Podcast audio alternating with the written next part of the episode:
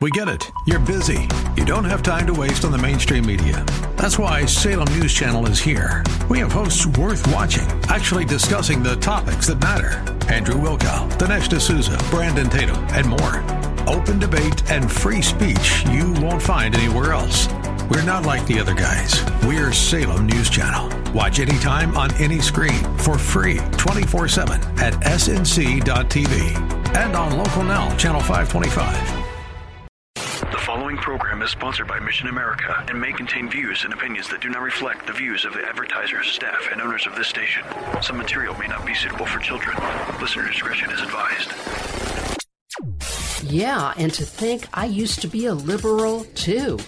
Roughly 300 people that were there to celebrate the end of Roe versus Wade. Obviously, very peaceful celebration. Well, the bottom line comes from the Bible. We are to have no fellowship with darkness. I didn't agree with teachers or anybody for that matter teaching my children that they didn't have the same opportunities as other children simply based on the color of their skin. The books today that you're talking about, they're just much more militant and they're targeting even younger children. When we are counting ourselves as believers, that we need to count the cost of being a follower of Jesus. Yeah, and to think I used to be a liberal too. This is Mission America with Linda Harvey. Because with God, all things, all things, all things are still, still possible. Good afternoon, friends, and welcome to Mission America Radio. I'm Linda Harvey, and I'm so very glad you've joined us this afternoon. Please visit our website at missionamerica.com. That's missionamerica.com for more information about our organization and to read news, articles, and Christian commentary on the culture. And don't forget to listen to our four minute commentaries right here on the word Columbus on Tuesdays and Thursdays just after 4 p.m. And also be sure to check out all our resources for parents who want to be watchful about the culture's influence on your kids. And you can learn more right on our website at missionamerica.com. Um, have you ever wondered specifically how to spot a child predator? Well, our guest today is a law enforcement professional who has a long history of investigating and bringing to conviction people guilty of sex crimes against children. Patrick Crough has 40 years of law enforcement experience, previously in the Rochester, New York area, and now in Florida. His impressive resume would take our entire program, but he has served on many special task forces and regularly does training on interrogation techniques. We're going to have Patrick as our guest for two shows this one on child predators and a future show on his work in bringing sex traffickers to justice. He is also a committed Christian and the author of several books, and the one pertinent to today's show is Seducers Among Our Children How to Protect Your Child from Sex Pre- Sexual Predators. And it's published by Lighthouse Trails Publishing. Welcome to Mission America Radio, Patrick. Thank you, Linda.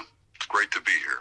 Well, um, let me start out by just uh, saying that you have a wealth of experience in a whole range of areas, and you did not set out to enter the field of apprehending child sex predators necessarily. So tell us how you ended up doing this for a period of time in New York State.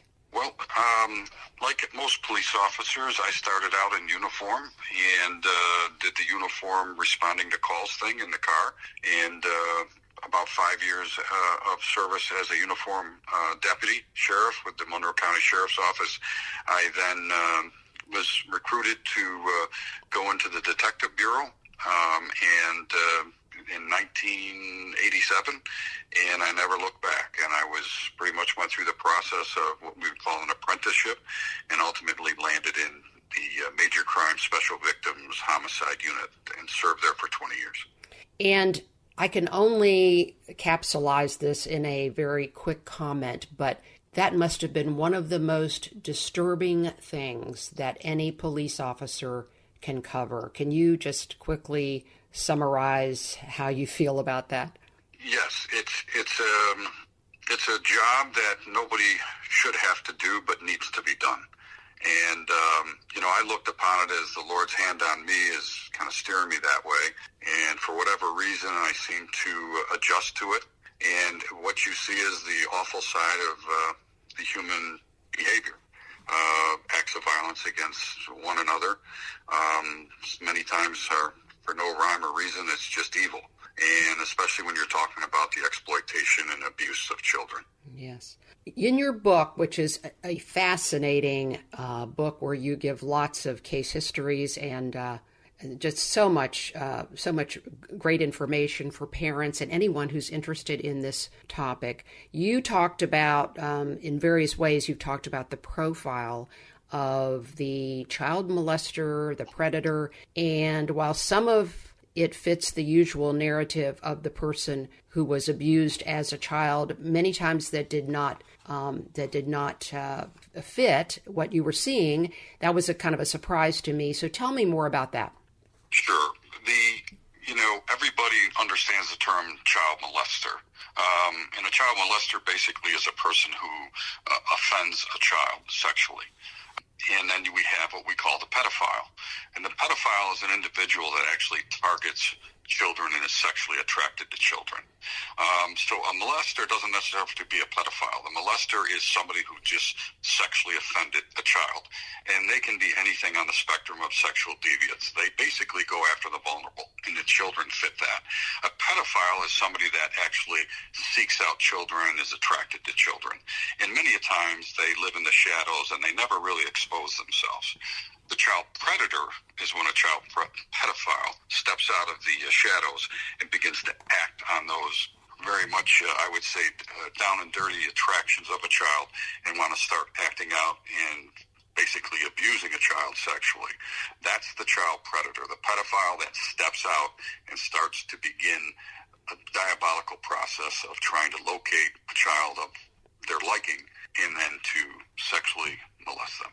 Well, one uh, passage in your book was especially moving about how the Holy Spirit has guided your interrogations of suspected child molesters. Give us an example of how that happened.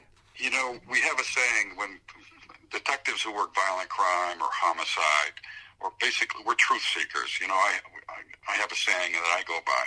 You know, we confront evil and we pursue truth. And the saying is we work for God because God is truth. So you're always looking for the truth. And many of times the truth isn't always obvious. And when, especially in the area of child exploitation and molestation and the abuse and, and the violence against children, you really are depending on, I would say, the Holy Spirit truly influences many of us despite ourselves.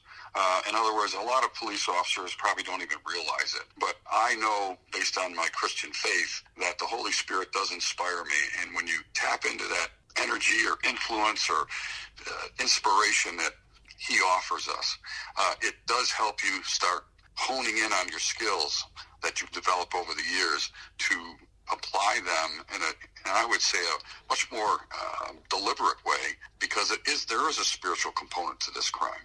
And so I found when I just would say prayers and pray for the wisdom and the ability to hear and listen and and discern for the truth, it would help me follow the right path to resolving this crime and getting the truth. Yeah, because you're often dealing with people, uh, almost always, if when you're down to in, interrogating someone who you suspect has been accused of uh, a child uh, sexual assault or uh, molestation, you're dealing with people who are willing to lie to your face and be very convincing, correct? Yes. The, the, the person that's guilty of this type of crime, you know, as an interrogator, it's not as difficult as people think to get somebody to make a truthful admission about an act of violence against another person because usually you can what we call disblame uh, the person, the victim, to help them rationalize why they did what they did, such as a murder, or a shooting, or an assault. Usually there's some type of grievance between the two parties, many of the times.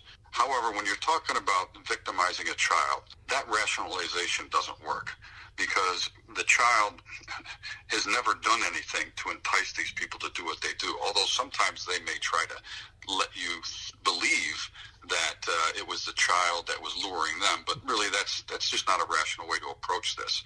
So there is this is where I really depend on I have in the past of really the spirit's guidance of how do I talk to this person? How do I get to know them? How do I develop rapport with them? How do I look to look inside them and, and based on what they're telling me and then relate to them in a manner that would be acceptable to, to them to tell me this deep diabolical secret or behavior they've done toward a child. Yes, right.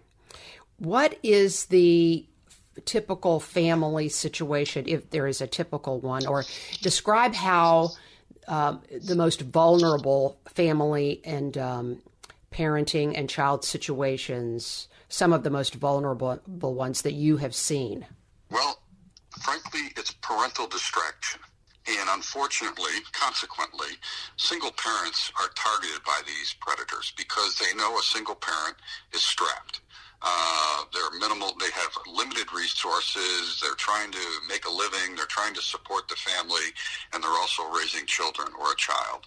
Um, the predators know that, and they know this person, this adult, is vulnerable uh, for them to approach them and gain their trust. Uh, but this can happen to uh, you know a father-mother scenario as well, because as you know today, times are difficult and a lot of times it's a two income family or the parents are you know if they have multiple kids they're running different directions and, and they're stressed out you know between trying to make a living raise a family accommodate all the activities that their family has and children have the predator understands that and they become a very good student of understanding human nature and what it is to be a parent and raise a child. So they like to infiltrate that mm-hmm. through a, a process, a diabolical process that gets them in basically included or, or, I would say involved with that particular family or that single parent so they can gain access to that child. And it's always under the ruse that they're going to help them out, help them with the situation that they're in and help them give them some type of relief or support. And that's usually their way in to gaining their trust. And sometimes the uh, uh, live-in boyfriend or stepfather that can also be a vulnerable situation correct? Yes. The interfamilias uh, behavior of it can be a biological father, a stepfather, it can be uh, an older brother. There's a number of scenarios within the family unit where this can be detrimental depending on the dynamics of the family. Mm-hmm. So yes, I don't want to label all stepfathers as potential molesters, but yes, there are certain men that will eh, bring themselves up alongside a single woman and present themselves as a, a good father figure for those children, but for the sole purpose of of, uh, of abusing the child, uh, or, or, or biological father, for instance, can have his own fetish and uh, camouflage that. So I don't want to label stepfathers as that, but yes, that is sometimes. Uh, I would say an, an, element of this crime. Or the live-in boyfriend. I mean, that's there's so many reasons why that should never happen anyway. Yes. But yeah. Yes, live-in boyfriends. Yeah, that that's not uncommon at all. Uh, that is, I would say, a very common variable in these scenarios when it comes to a single mother. And so, describe the phases of the child predators campaign to eventually become sexually involved with a child and what parents can look out for. This is the foundation of how a predator works, uh, Linda. These phases, it's, it's basically a diabolical scheme. And the first phase, as I was just talking about, was the trust phase. It's it's aligning themselves with the specific parents or the parent. If they have to get the parent's trust to align themselves to do what they want to do. And this can be a coach, this can be a favorite teacher, this can be a number of individuals that are, that are involved in this child's life. But ultimately, they have to get the trust of the parent. Once they've gained that, then they can start what I call the courtship phase. The courtship phase runs two ways. It runs both with the parent and with the child, of the targeted child. And the courtship toward the parent, like you just said, it could be a boyfriend, it could be uh, a friend of the family, it could be a, a friendly neighbor. They're courting that person to understand that they're there to help them And then the courtship phase for the child is where they start to gain, uh, I would say, some type of develop the relationship with that child that they're targeting, whether just rapport building with the child. They're really good in interpersonal communication but it's a diabolical scheme. And that courtship phase then eventually, what I would say, goes to what we call a seductive phase. Now, isolation is the key component here. I want parents to understand. When somebody you trust with your children and yourself begins to want to isolate a child, that's when the seduction phase starts to kick in because they can't seduce that child till they're isolated away from the parents. And that could just be a, they want to take them on a trip, they want to do outings with them without your involvement.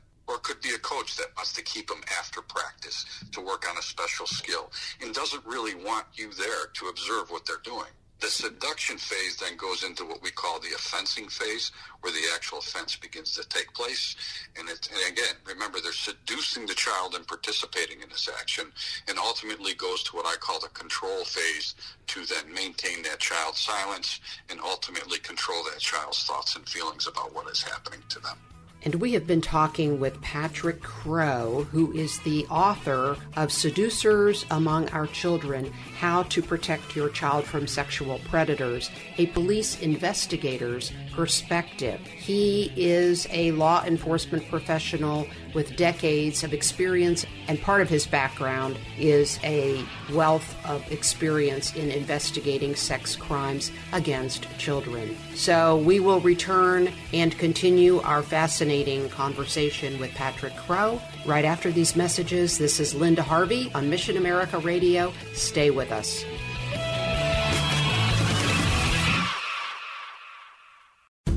Today's program is pre recorded. To learn more, log on to missionamerica.com. Now, here's Linda. And we've been talking with Patrick Crough, who is a law enforcement professional, a detective with many decades of experience. And one of the areas he has experience in is investigating sex crimes against children. He's the author of Seducers Among Our Children How to Protect Your Child from Sexual Predators. Let's continue with our fascinating conversation as we explore the profile of the different professions that might attract a sexual predator. Let's listen. So, tell us about the kinds of people that are um, that you have apprehended as child predators. I mean, it's everybody, but um, all across the board. But why people should be particularly concerned about certain um, roles and professions, uh, possibly? Tell us what you think about that. Tragically, some great professions that really uh, depend, that we depend on as parents to help our children move through life, such as teachers, such as coaches, such as counselors, such as uh, pastors, youth pastors, and even sometimes physicians, pediatric uh, physicians. And, and I'm not putting a bad I'm not trying to cast a shadow on any of these professions. We need these professions. But unfortunately, the predator will sometimes very likely put themselves in one of these professions for the simple reason that they like being having access to children. And this is their way of gaining access to children becoming getting into one of these professions. And frankly a lot of times they're one of the most popular in their profession when it comes and I again I don't want people to walk away thinking that the, the popular teacher the popular coach is a pedophile. No it's a tragic occurrence against these professions that these pedophiles will be one of these people. Many times the coach that's sought after or the teacher that's sought after, they're popular. And what I want to warn parents from, there's nothing wrong with that. But when that individual wants to isolate your child, that's when the red flags should go up. As long as they're staying in their lane and they're doing what their job demands them to do and requires them to do, that's great. But when one of these people want to start isolating your child away from you and don't want you, does not want your presence, that's when the red flag goes up. And that's what I want parents to watch out for, the isolation component. Right. And, you know, the other thing is that you have, you know, the, the parent who may be very busy and is not regularly dialoguing with their child. Can you give parents some real advice about things they need to be on the watch for all the time as far as um, communications with their child so that they can pick up on something if anything is happening? Great question. And the book addresses this in more detail. We have to listen to our children. We have to communicate. We have to take time to get into their heads a little bit every day. This is think about what the shepherd does with his with his flock. He's tuning into every one of those to make sure that the parasites are off that animal, to make sure that the animal's healthy, it's getting the nutrition. We have to do the same thing with our children, and it goes beyond feeding, doing homework, and things. This is about a communication. The human being is made to communicate and socialize with each other, and we need to do that better as parents. And I was guilty of this. But the two, the, the simple formula that I've come down with for parents to use as a foundation to improve this communication is ask each child two questions. Don't do it in such an interrogative way. Do it in a very casual conversation. Really, what the two questions is, and this is in order. What bad thing happened to you today? The bad thing is the thing that the child's going to be most troubled by. The reason why is most of us, we think about the bad things that happen to us today and we tend to, I would say, obsess on that. So let the child get that off their, their plate with you. The key question after that is, what good thing happened to you? And the reason why that's the important question is because remember I talked about the phases, of the courtship and the seduction phase. The seduction phase is when they get the child to be silent to you they tell the child they need to be silent, not tell you anything. Where this courtship phase, it's more of an open communication. That's when the child is going to openly tell you, Coach so and so is paying extra attention to me, or or this teacher, or the uncle, or the neighbor down the street. They're making me feel. Who's making you feel really good about yourself? Now, this is a good thing. We want our adults in our children's lives to help encourage them to be better. But listen to the child. Listen to what they're telling you about this person. And that's the person you want to key in on. Not because they're doing anything wrong but you want to make sure that what they're doing is with good intentions with mm-hmm. proper intentions. Right. And remember that's when you start to communicate with that person and and just kind of just see what's going on with them and see their intentions. Because when they start to tell you they think it would be wise if they had some alone time with your child that's the thing you've got to be concerned about. Right. So those are the two key questions. Open up and listen. Listen to your child. Yeah. That's the key. Tell us what you mean, uh, and you had a nonprofit organization with this name for a while, Millstone Justice. Millstone justice comes from, you know, the, the uh, scripture in the Bible where Jesus sits down and basically holds a child on his knee and basically says, anybody that comes between him or this child uh, prevents them from coming to him, it would be better that a millstone be wrapped around their neck and they're thrown into the deep sea.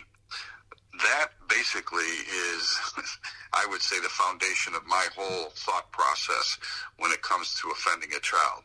You know, you might as well put a, a millstone around your neck because you're going to go to the deep sea if you don't I would say, reconcile for your sins and, and, own up to them.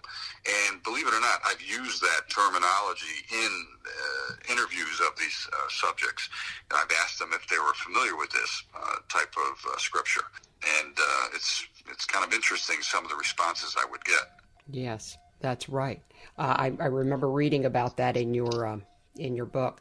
Um, tell us how to get your book, Seducers Among Our Children. Well, you can get it, I believe, on Amazon or Barnes and Noble. Um, you can put the title in or just my name. Um, the uh, Lighthouse Trails is a wonderful publisher uh, dedicated to this type of uh, issue and many other issues facing uh, anybody that follows Christ. Um, so, but but it's pretty easy. Uh, you can go to Amazon or Barnes and Noble, or you can go directly to Lighthouse Publishing, and they'll accommodate you. They have some, uh, I, I, believe, some great deals there as well. Yes, Patrick's last name is Crough, and it's C R O U G H. So I just thank you and ask my listeners to pray for you.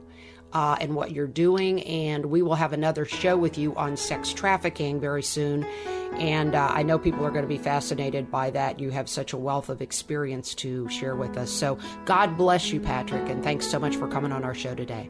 It's been an honor, Linda. Thank you.